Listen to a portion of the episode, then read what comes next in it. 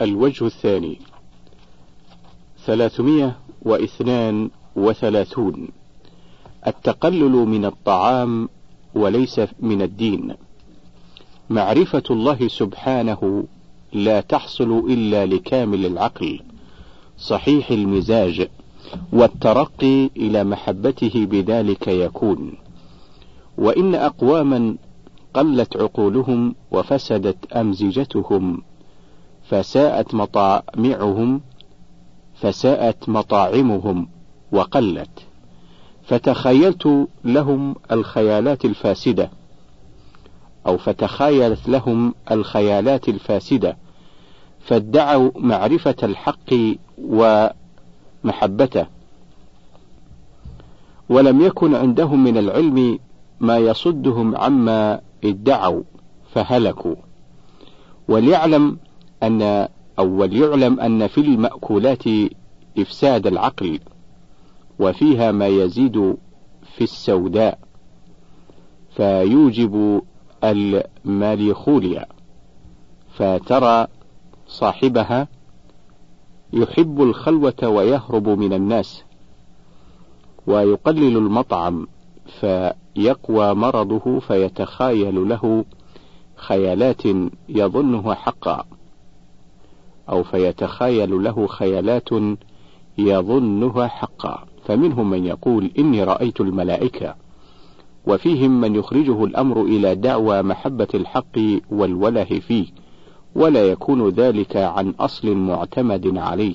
وإنما العاقل العالم يسير في الطريق بين الرفيقين العلم والعقل.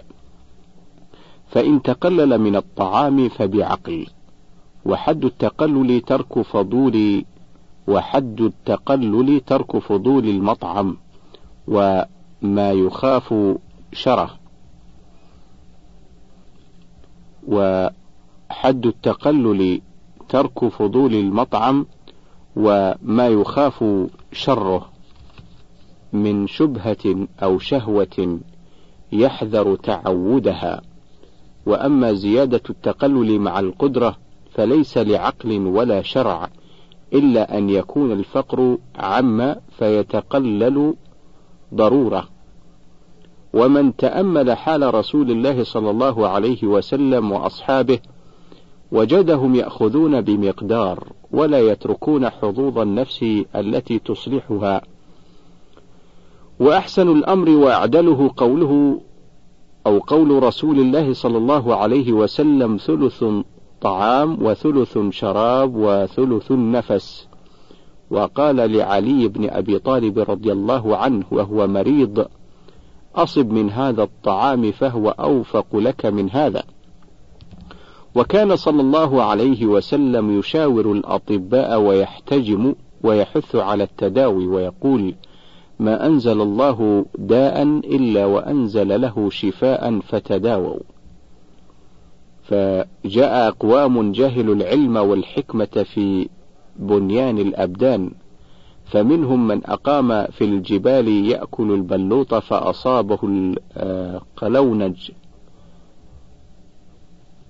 فأصابه القولنج.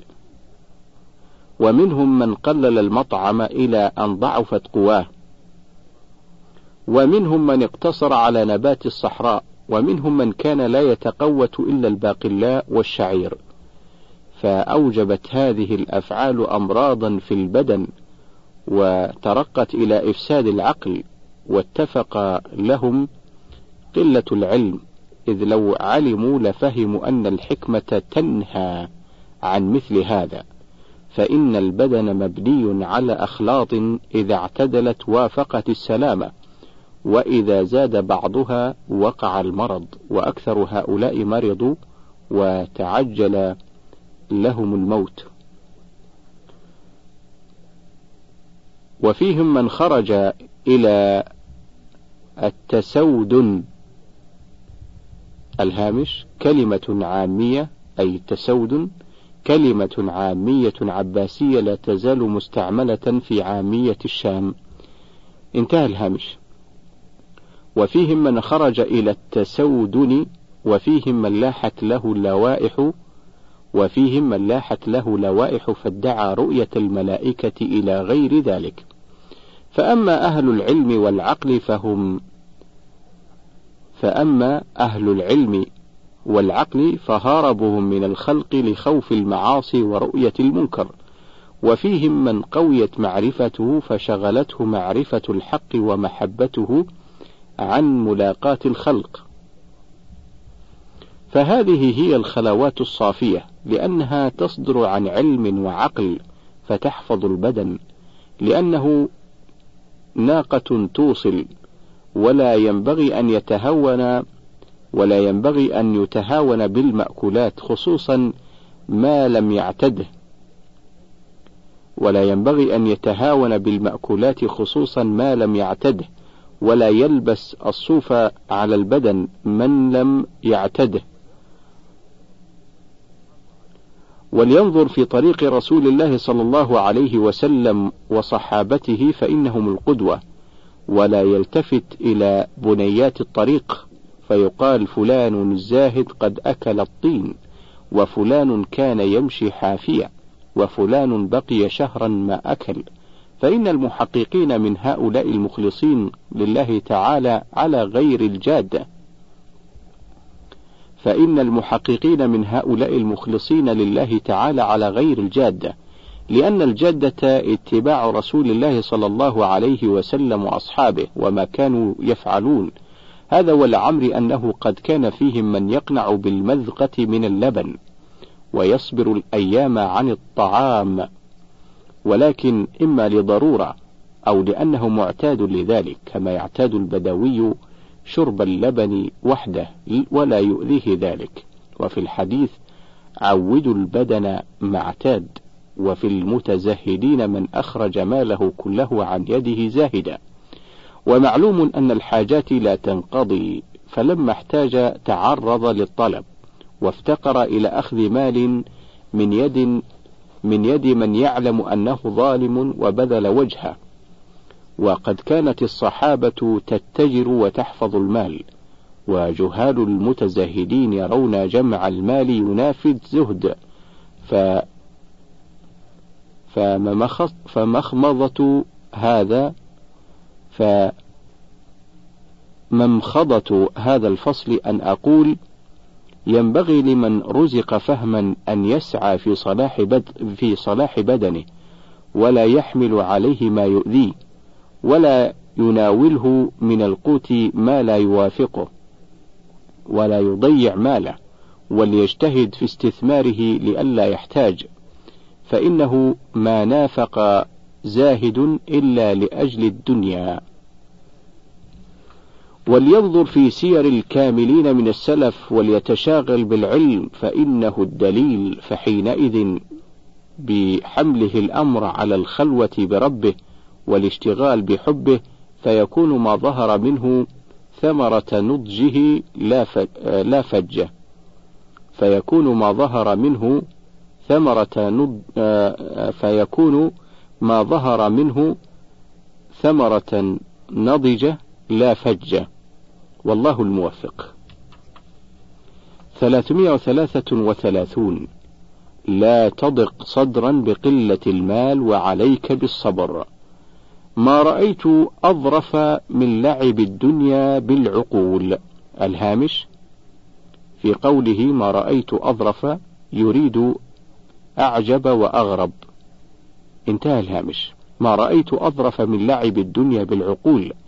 وقد سمعنا ورأينا جماعة من الفطناء الكاملي العقل لعبت بهم الدنيا حتى صاروا كالمجانين فولوا فولوا الولايات فخرجوا إلى القتل والضرب والحبس والشتم وذهاب الدين. والمباشرة للظلم كله لأجل دنيا تذهب سريعا. وهي في مدة إقامتها معجون معجونة بالنغص.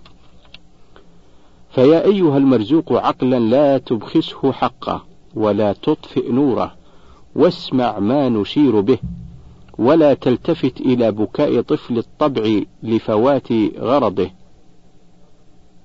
فإنك إن رحمت بكاءه لم تقدر على فطامه ولم يمكنك تأديبه. فيبلغ جاهلا فقيرا.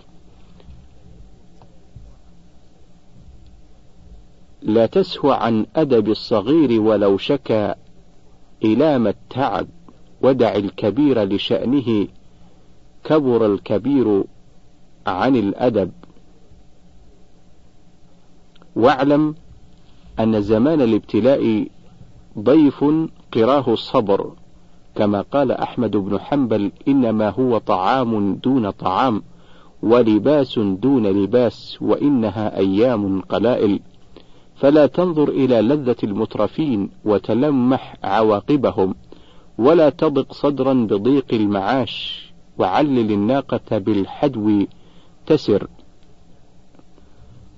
طاول بها الليل مال النجم أم جنح وماطل النوم ضن الجفن أم سمح فإن تشكت فعللها المجرة من ضوء الصباح وعدها بالرواح ضحى. وقد كان أهدي إلى أحمد بن حنبل هدية فردها ثم قال بعد سنة لأولاده لو كنا قبلناها كانت قد ذهبت. ومر بشر على بئر فقال له صاحبه أنا عطشان فقال البئر الأخرى فمر عليه فقال له الأخرى ثم قال كذا تقطع الدنيا. ودخلوا إلى بشر الحافي وليس في داره حصير فقيل له ألا بذا تؤذى؟ فقال هذا أمر ينقضي. وكان لداود الطائي دار يأوي إليها فوقع سقف فانتقل إلى سقف إلى أن مات في الدهليز. فهؤلاء الذين نظروا في عواقب الأمور وبعد هذا فلا أطالبك بهذه الرتبة بل أقول لك إن حصل لك شيء من المباح لا من فيه ولا أذى ولا, ولا نلته بسؤال ولا من يد ظالم.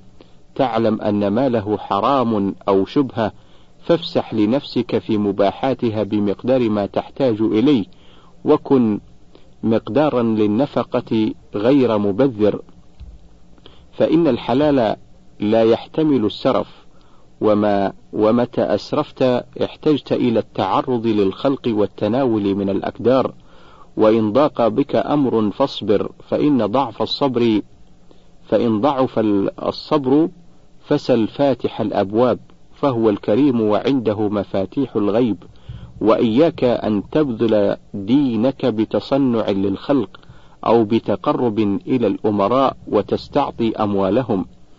واذكر طريق السلف كان ابن سمعون الهامش وفي نسخة ابن مسعود وهو غلط. وابن سمعون هو محمد بن أحمد مولده ووفاته ببغداد كان يضرب به المثل فيقال أوعظ من ابن سمعون. توفي سنة سبع وثمانين وثلاثمائة للهجرة. انتهى الهامش. كان ابن سمعون له ثياب يجلس فيها للناس ثم يطويها. ثم يطويها إلى المجلس الآخر ورثها عن أبيه بقيت أربعين سنة وكان وكانت ميمونة بنت شاقولة الهامش أو ساقولة.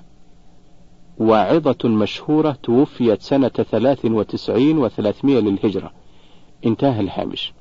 وكانت ميمونة بنت شاقولة تعظ الناس ولها ثياب قد بقيت أربعين سنة. ومن صفى نظره وتهذب لفظه نفع وعظه ومن كدر كدر عليه. ومن كدر كدر عليه. والحالة العالية في هذا إقبال القلب على الله عز وجل والتوكل عليه والنظر إليه. والتفات القلب عن الخلق فإن احتجت فاسأله. وإن ضعفت فارغب إليه ومتى ساكنت الأسباب انقطعت عنه ومتى استقام باطنك استقامت لك الأمور. 334 لا تحسن الظن بالأصدقاء وعلق قلبك بالله. رأيت نفسي تأنس بخلطاء أو بخلطاء نسميهم أصدقاء. رأيت نفسي تأنس بخلطاء نسميهم أصدقاء. فبحثت التجارب عنهم فإذا أكثرهم حساد على النعم وأعداء لا يسترون زلة ولا يعرفون لجليس حقا ولا يواسون من مالهم صديقا فتأملت الأمر فإذا الحق سبحانه يغار على قلب المؤمن أن يجعل له شيئا يأنس به. فينبغي أن آه، يعد الخلق كلهم فينبغي أن يعد الخلق كلهم معارف ليس فيهم صديق بل تحسبهم أعداء. ولا تظهر سرك لمخلوق منهم ولا تعدن من يصلح لشدة لا ولدا ولا أخا ولا صديقا بل عاملهم بالظاهر. ولا تخالطهم إلا في حالة الضرورة بالتوقي لحظة ثم انفر عنهم. واقبل أو وأقبل على شأنك متوكلا على خالقك فإنه لا يجلب الخير سواه ولا يصرف السوء إلا إياه. فليكن جليسك وأنيسك وموضع توكلك وشكواك فإن ضعف بصرك فاستغث به وإن قل يقينك فسله القوة وإياك أن تميل إلى غيره فإنه غيور وأن تشكو من أقداره فربما لم يحتمل. الهامش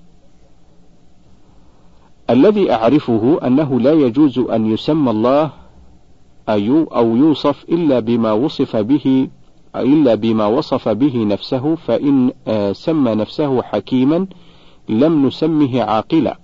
وإن كانت الحكمة عندنا هي العقل انتهى الهامش. فربما لم يحتمل أوحى الله عز وجل إلى يوسف عليه السلام من خلصك من الجب؟ من فعل ما فعل؟ قال أنت. قال فلما ذكرت غيري فلأطيلن حبسك أو كما قال. هذا وإنما تعرض يوسف عليه السلام بسبب مباح. اذكرني عند ربك ويوم حنين إذ أعجبتكم كثرتكم وما أعرف العيش إلا لمن يعرفه. ويعيش معه. ويتأدب بين يديه. في حركاته وكلماته كأنه يراه ويقف على باب طرفه حارسا. ويقف على باب طرفه حارسا من نظرة لا تصلح وعلى باب لسانه حافظ له من كلمة لا تحسن وعلى باب قلبه حماية لمسكنه من دخول الأغيار. ويستوحش من الخلق شغلا به. وهذا يكون على سيرة الروحانيين. فأما المخلط فالكدر غالب عليه والمحق لا يطلب إلا الأرفع. قال القائل ألا لا أحب السير إلا مصاعدا ولا البرق إلا أن يكون يمانية. 335 انظر إلى المقصود من العلم لا إلى صورته فحسب. رأيت أكثر العلماء مشتغلين بصورة العلم دون فهم حقيقته ومقصوده فالقارئ مشغول بالروايات عاكف على الشواذ يرى أن المقصود نفس التلاوة ولا يتلمح عظمة المتكلم ولا زجر القرآن ووعده وربما ظن أن حفظ القرآن يدفع عنه. فتراه يترخص في الذنوب ولو فهم لعلم أن الحجة عليه أقوى ممن لم يقرأ. و المحدث يجمع الطرق ويحفظ الأسانيد ولا يتأمل مقصود المنقول ويرى أنه قد حفظ على الناس الأحاديث فهو يرجو بذلك السلامة. وربما ترخص في الخطايا ظنا منه أن ما فعل في الشريعة يدفع عنه. والفقيه قد وقع له أنه بما قد عرف من الجدال الذي يقوي به خصامه والمسائل التي قد عرف فيها المذهب قد حصل بما يفتي به الناس ما يرفع قدره ويمحو ذنبه فربما هجم على الخطايا ظنا منه أن ذلك يدفع عنه وربما لم يحفظ القرآن ولم يعرف الحديث وأنهما ينهيان عن الفواحش بزجر ورفق وينضاف إليه مع الجهر بهما حب الرياسة وينضاف إليه مع الجهل بهما حب الرياسة وإيثار الغلبة في الجدل فتزيد قسوة القلب فتزيد قسوة قلبه وعلى هذا أكثر الناس. صور العلم عندهم صناعة فهي تكسبهم الكبر والحماقة وقد حكي أو وقد حكى بعض المعتبرين عن شيخ أفنى عمره في علوم كثيرة أنه فتن في آخر عمره بفسق أصر عليه وبارز الله به وكانت حاله تعطي بمضمونها أن علمي يدفع عني شر ما أنا فيه ولا يبقى له أثر وكان كأنه قد قطع لنفسه بالنجاة فلا يرى عنده أثر الخوف. فلا يرى عنده أثر الخوف ولا ندم على ذنب. قال فتغير في آخر عمره ولازمه الفقر فكان يلقى الشدائد ولا ينتهي عن قبح حاله إلى أن آه، جمعت له يوما قراريط على وجه الكدية فاستحيا من ذلك وقال يا ربي إلى هذا الحد؟ قال الحاكي الهامش أظنه يعني نفسه. انتهى الهامش. قال الحاكي فتعجبت من غفلته كيف نسي الله عز وجل وأراد منه حسن التدبير له والصيانة وسعة الرزق وكأنه ما سمع قوله تعالى وأن لو استقاموا على الطريقة لأسقيناهم ماء غدقا ولا علم أن المعاصي تسد أبواب الرزق. وأن من ضيع أمر الله ضيعه الله. فما رأيت علما ما أفاد كعلم هذا لأن العالم إذا زل انكسر وهذا مصر لا تؤلمه معصية وكأنه يجوز له ما يفعل أو كأن له التصرف أو كأن له التصرف في الدين تحليلا وتحريما. فمرض عاجلا ومات على أقبح حال.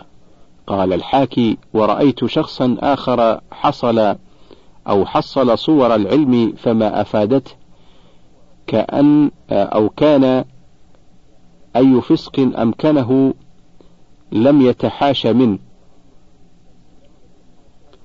وأي أمر لم يعجبه من القدر عارضه بالاعتراض على المقدر واللوم فعاش أكثر عيش. وعلى أقبح اعتقاد حتى درج. وهؤلاء لم يفهموا معنى العلم وليس العلم صور الألفاظ إنما المقصود فهم المراد منه وذاك يورث الخشية والخوف ويرى المنة للمنعم بالعلم. وقوة الحجة له على المتعلم نسأل الله عز وجل يقظة تفهمنا المقصود وتعرفنا المعبود. ونعوذ بالله من سبيل رعاع يتسمون بالعلماء لا ينهاهم ما يحملون ويعلمون ولا يعملون ويتكبرون على الناس بما لا يعملون ويأخذون عرض الأدنى وقد نهوا عما يأخذون غلبتهم طباعهم وما راضتهم علومهم التي يدرسون فهم أخس حالا من العوام الذين يجهلون يعلمون ظاهرا من الحياة الدنيا وهم عن الآخرة هم غافلون. 336 على الفقيه أن يأخذ من كل علم بطرف.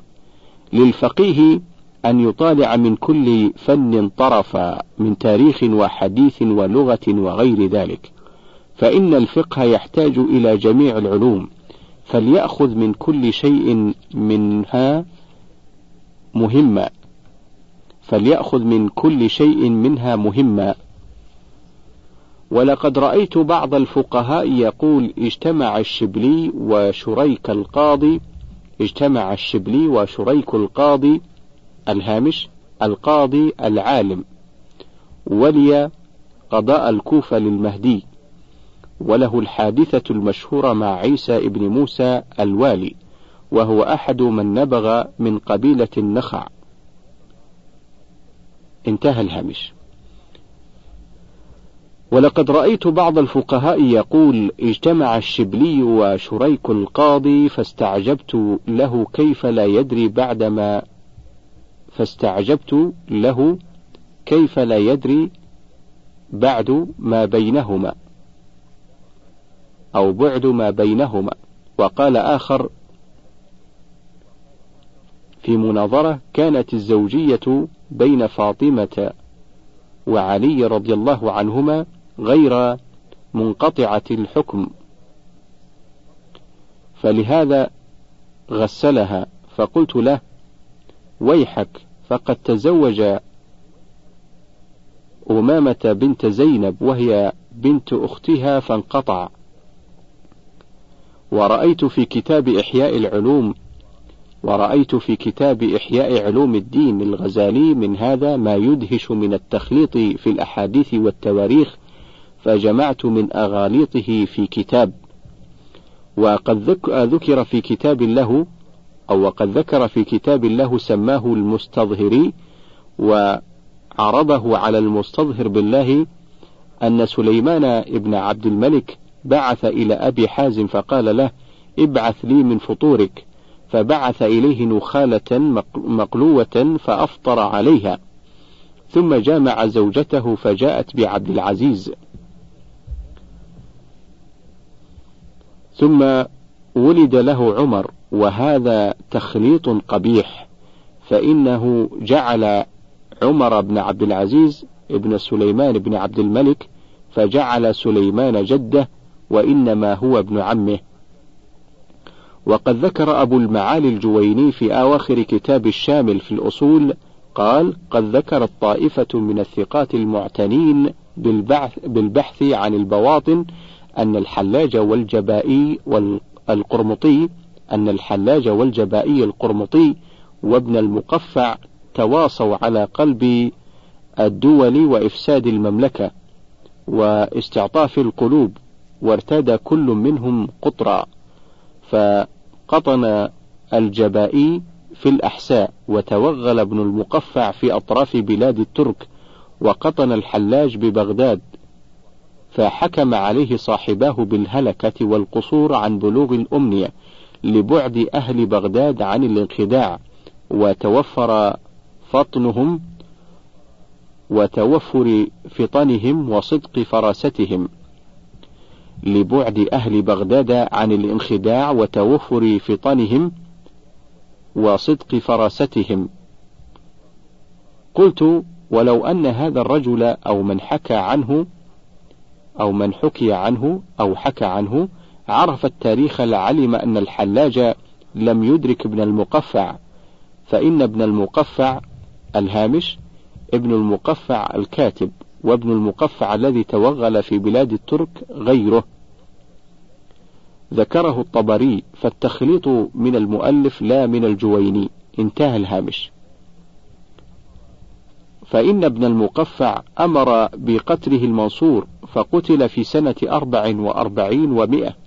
وأبو سعيد الجبائي القرمطي ظهر في سنة ست وثمانين ومئتين والحلاج قتل سنة تسع وثلاثمائة فزمان القرمطي والحلاج متقاربان فأما ابن المقفع فكلا. فينبغي لكل ذي علم أن يساهم بباقي العلوم فيطالع منها طرفا. إذ لكل علم بعلم تعلق وما أقبح, وما أقبح بمحدث يسأل أو يسأل عن حادثة فلا يدري. وقد شغله منها جمع طرق الأحاديث. وقبيح بالفقيه أن يقال له ما معنى قول رسول الله صلى الله عليه وسلم كذا فلا يدري صحة الحديث ولا معناه. نسأل الله عز وجل همة عالية لا ترضى بالنقائص بمنه ولطفه.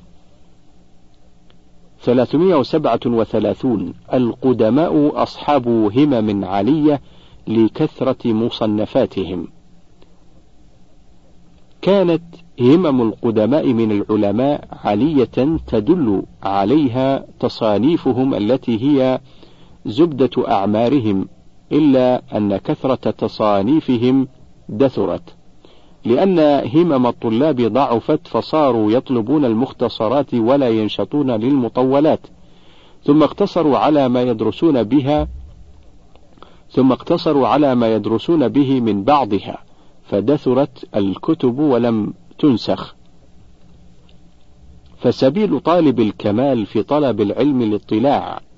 فسبيل طالب الكمال في طلب العلم الاطلاع على الكتب التي قد تخلفت من المصنفات. فليكثر من المطالعة فإنه يرى من علوم القوم وعلو هممهم ما يشحذ خاطره ويحرك عزيمته للجد. وما يخلو كتاب من فائدة. وأعوذ بالله من سير هؤلاء الذين نعاشرهم. لا نرى فيهم ذا همة عالية فيقتدي بها المبتدئ ولا صاحب ورع فيستفيد منه الزاهد. فالله الله عليكم بملاحظة سير السلف ومطالعة تصانيفهم وأخبارهم فالاستكثار من مطالعة كتبهم رؤية لهم كما قال فاتني أن أرى الديار بطرفي فلعلي أرى الديار بسمعي. الهامش لسيد شعراء الغزل العذري الشريف الرضي. انظر لسيد شعراء الغزل العذري الشريف الرضي انظر ما كتبته عنه في كتابه أو في كتاب رجال من التاريخ. انتهى الهامش. وإني أخبر عن حالي. وإني أخبر عن حالي ما أشبع من مطالعة الكتب وإذا رأيت كتابا لم أره فكأني وقعت على كنز. ولقد نظرت في ثبت الكتب الموقوفة في المدرسة النظامية الهامش. اندثرت المدرسة النظامية في بغداد وكان موضعها في ظني في محل جامع مرجان عند مدخل سوق آه، الشورجة. انتهى الهامش. ولقد نظرت في ثبت الكتب الموقوفة في المدرسة النظامية فإذا به يحتوي على نحو ستة آلاف مجلد.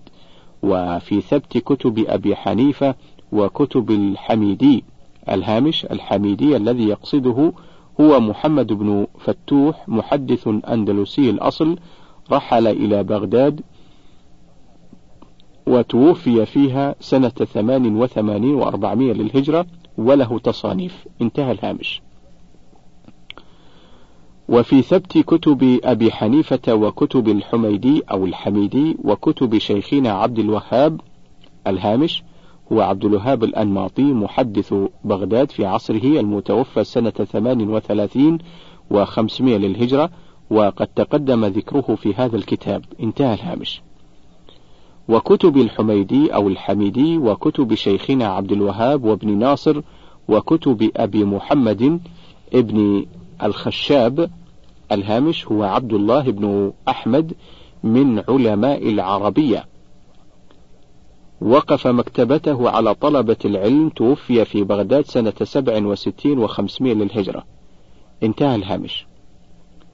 وكانت أحمالا وغير ذلك من كتب وغير ذلك من كل كتاب أقدر عليه. ولو قلت أني طالعت عشرين ألف مجلد كان أكثر وأنا بعد في الطلب. الهامش يقصد بالمجلد الكتاب. انتهى الهامش. فاستفدت بالنظر فيها من ملاحظة سير القوم وقدر هممهم. وحفظهم وعباداتهم وغرائب علومهم ما لا يعرفه من لم يطالع فصرت أستزري ما الناس فيه وأحتقر همم الطلاب ولله الحمد. 338 من العجب تعريض المرء نفسه للهلاك فيما لا يفيد ليس للآدمي أعز من نفسه. وقد عجبت ممن يخاطر بها ويعرضها للهلاك والسبب في ذلك قلة العقل وسوء النظر. فمنهم من يعرضها للتلف ليمدح بزعمه مثل قوم يخرجون إلى قتل السبع ومنهم من يصعد إلى إيوان كسرى ليقال شاطر وساع يمشي ثلاثين فرسخا وهؤلاء إذا تلفوا حملوا إلى النار. فإن هلك ذهبت النفس التي يراد المال لأجلها. فإن هلك ذهبت النفس التي يراد المال لأجلها. وأعجب من الكل من يخاطر بنفسه في الهلاك ولا يدري مثل أن يغضب فيقتل المسلم فيشفي غيظه بالتعذيب في جهنم. وأظرف من هذا اليهود والنصارى. الهامش في قوله وأظرف أي أعجب وأغرب. انتهى الهامش. وأظرف من هذا اليهود والنصارى فإن أحدهم يبلغ فيجب عليه أن ينظر في نبوة نبينا صلى الله عليه وسلم فإذا فرط فمات فله الخلود في جهنم. ولقد قلت لبعضهم ويحك تخاطر بنفسك في عذاب الأبد. نحن نؤمن بنبيكم فنقول لو أن مسلما آمن بنبينا وكذب بنبيكم وكذب بنبيكم أو بالتوراة خلد في النار. فما بيننا وبينكم خلاف إذ نحن مؤمنون بصدقه وكتابه. فلو لقيناه لم نخجل ولو عاتبنا مثلا. وقال هل قمتم بسبب بالسبت؟ والسبت من الفروع والفروع لا يعاقب عليها بالخلود. فقال لي رئيس القوم ما نطلبكم بهذا لأن السبت إنما يلزم بني إسرائيل. فقلت فقد سلمنا بإجماعكم وأنتم هالكون لأنكم تخاطرون بأرواحكم في العذاب الدائم.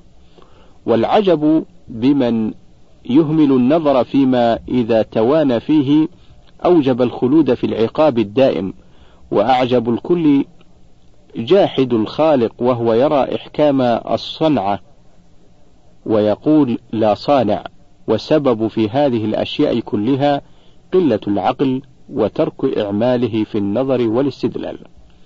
339 وجوب كتمان السر.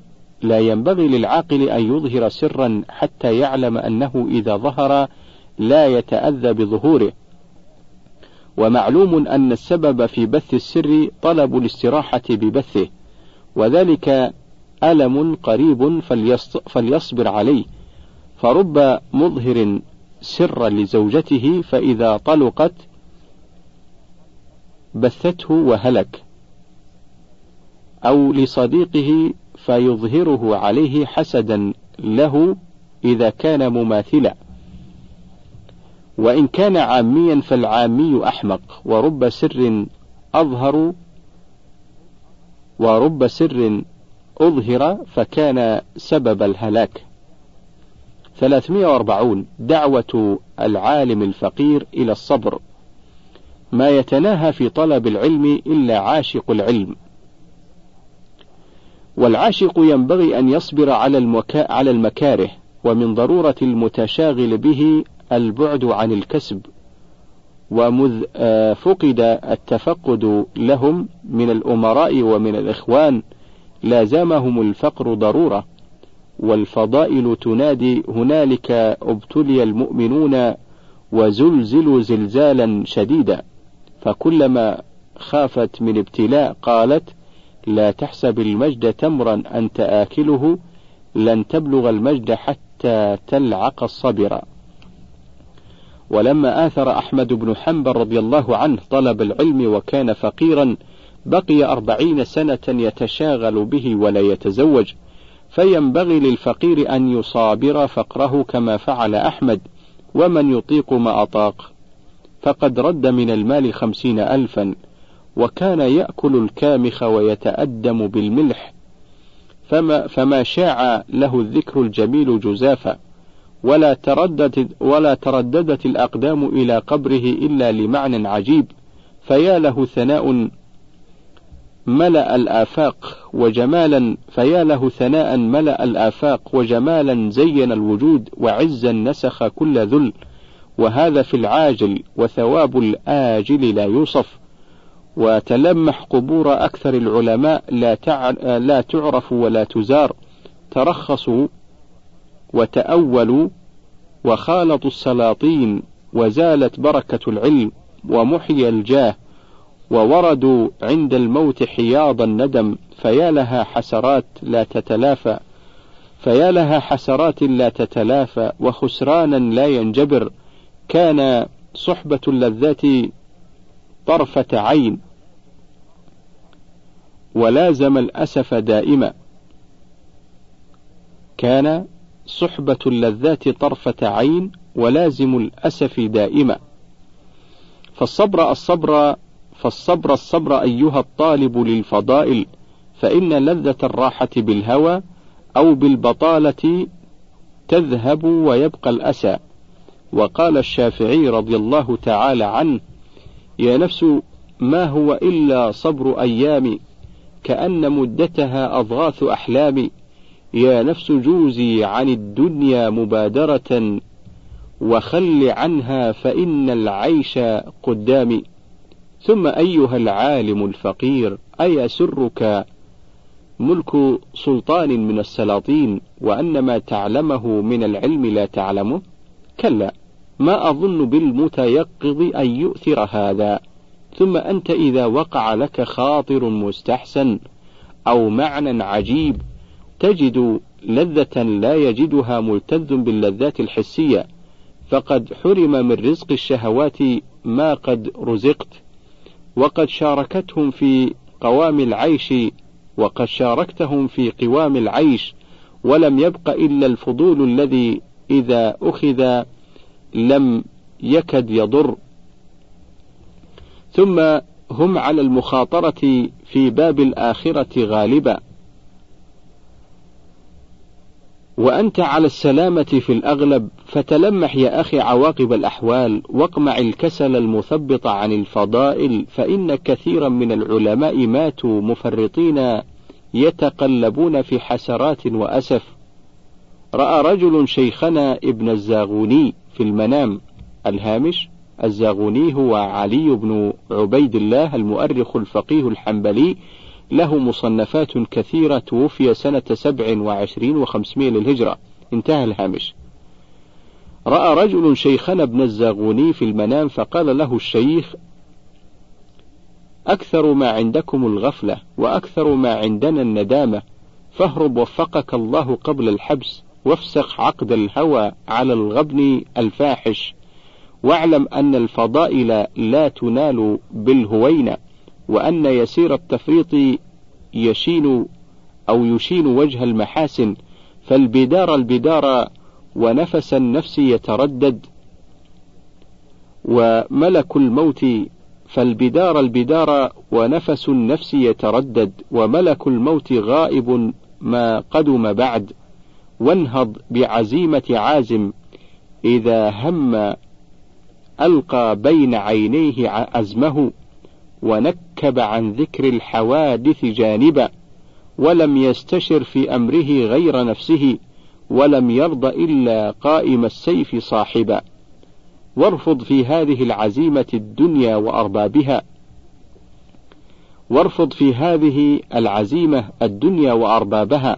فبارك الله لأهل الدنيا في دنياهم فنحن الأغنياء وهم الفقراء كما قال إبراهيم بن أدهم لو علم أبناء لو علم الملوك ما نحن فيه لجالدون عليه بالسيوف. انتهى الشريط السابع عشر وننتقل إلى الشريط الثامن عشر.